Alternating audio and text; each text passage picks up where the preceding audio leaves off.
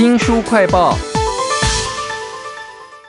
一个有强迫症的孤儿青年，他可以找到什么样的工作呢？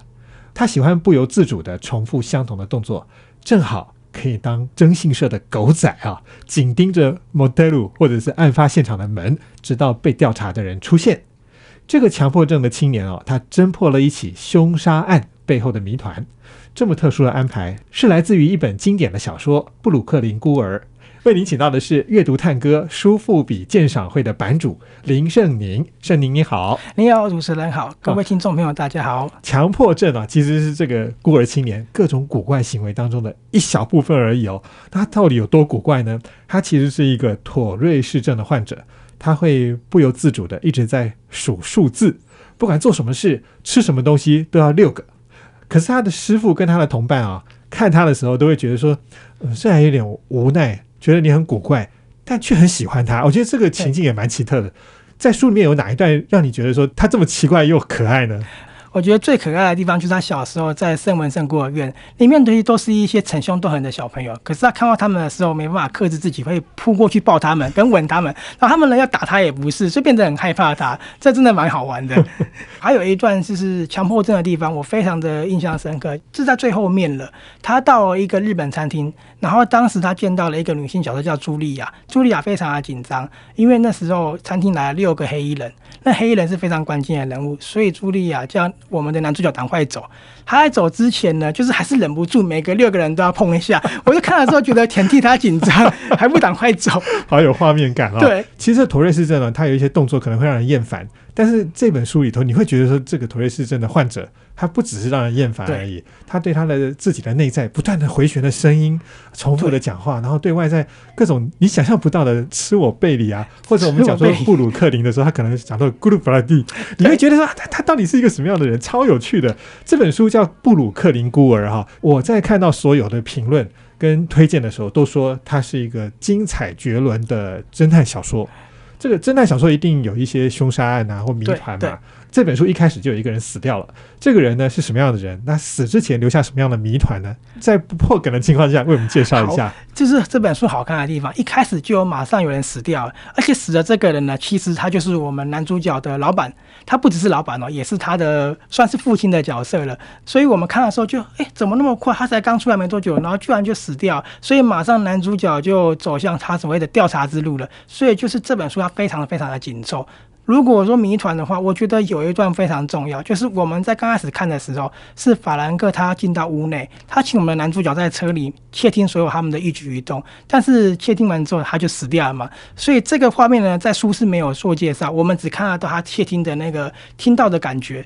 那我们就要从中去看，说，哎，他每个对话好像都是谜团的，我们要怎么样去解读它？嗯，在这个过程当中，他们还要开车，开车追逐，到处找哈，找他的这个师傅，也就是法兰克啊，到底怎么了？然后就最后发现说，啊，受了重伤，送到医院就死掉了。嗯，他在窃听器里面听到了几个字眼，我觉得超有趣的，例如说什么喇嘛喇嘛叮当，对对，我我还真的以为是不是真的有喇嘛这个人，可是你看到后来就会发现说，所有的线索都有意义，但是我们一开。开始的时候是真的是搞不清楚发生什么事情，就觉得他好像在搞笑，可是又那么危险的时刻。这本书叫做《布鲁克林孤儿》啊，我们今天请到的是一个非常爱看书，甚至还为此组了一个阅读探戈书富比鉴赏会的版主林胜宁啊。那介绍到这一本《布鲁克林孤儿》的时候呢，我想一定也要介绍他们几个人都是从圣文森孤儿院被领出来的，所以这个法兰克像他们师傅一样，呃，雇佣他们，叫他们做一些事，还要给他们钱。可是呢，他们做的事情，我却怎么看都觉得我猜不出来后面会变成什么样子。他们做的事情，比如说搬空的盒子，对，还去搬乐器。那到底他们搬这些东西是在干嘛？你看这个书的时候，有没有猜过后面会怎么发展呢？我一开始猜觉得他们是犯罪集团去打劫，可是后来觉得这四个人实在真的是没什么说服力。后来就想说可能是走私吧，但后来他们因为见到了呃，比如说纽约的黑帮老大，整个过程就觉得哎，好像是不是背后有很大的阴谋？他们后面的工作真的很耐人寻味。他们组织的那个征信社，可是很两光。然后呢，租车公司又只有五台车，所以我那时候也是觉得哎，他们到底在搞什么东西？这样子绝对不是搞笑而已哦，对，有原因的。所以一开始是搬东西，到后来变成出租车的车行，最后又变成一个征信社。我在这本布鲁克林孤儿里头看到每一个人角色都非常的深刻，很鲜明，每一个人都有他独特的特质哈。那比如说四个孤儿，一个师傅，他们在合组成一个搬家公司或者是车行的时候，每个人其实是有不同的功能的耶。对，因为他们四个人分别是莱诺嘛、东尼、丹尼跟吉伯特。对，那主角就是我们妥瑞斯患者。那至于东尼的话，他是算是里面比较各色比较鲜明的，有点像是出头的角色。那吉伯特其实跟莱诺有点像，只是没有妥瑞斯真的角色而已。对，那里面我非常喜欢丹尼，他有点像是一个在里面属于一个中庸的角色，然后永远打扮的很漂亮。对，那这四个人其实他们以前活在孤儿院的时候啊，像主角曾经在书中说过，说他们是一群悲哀、隐形跟勉强活下去的边缘人，所以在师傅把他们四个找在一起的时候，他们找到自己的价值，就一路跟着他从上高中到工作。我觉得这个是非常有趣的，并且很生动的一个情节。是这四个人有的对外，有的对内。然后像这个男主角，他就是一个在自己里面回圈的一个人，但他却可以在某些比如说黑帮在谈判的场合里头制造一种轻松的气氛哈，非常有意思的一本书《布鲁克林孤儿》，书名叫《布鲁克林》，当然跟纽约有关了。我觉得这本书讲到那个布鲁克林啊，呃，有好多好有趣、很精彩的描述，例如说当地人吃什么菜，然后他们在哪里追逐。那有哪一个场景是让你觉得哦，超有那种布鲁克林的特色，而也许我们台湾人不太了解，但一看书会被勾进去的呢？有，我觉得书中就是不断呈现的法院街啊、史密斯街这些街道，这些街道其实很多人很陌生，可是仔细发现，在很多老电影里面，你会看到类似的场景。而然后虽然说它是用文字阐述，可是阐述的非常生动，有什么样的商店啊，有什么样的美食，都讲得很明确。那我很喜欢赌场。赌场啊，对，因为它不是赌场，它 其实是个报摊。那为什么叫赌场？是因为很多的外来移民会在那边买彩券，会有那种中奖的梦想，结果从来没有中奖，所以他说那边像是像赌博一样，是个赌场。其实我还看到里面很多做菜的部分。有做菜部分的话，我非常喜欢两个地方，一个地方就是我觉得想到纽约，很多人都要想到可能到地的是热狗。热狗，热狗，对，它里面把热狗讲的非常好吃，还有三明治、火鸡肉千岛酱。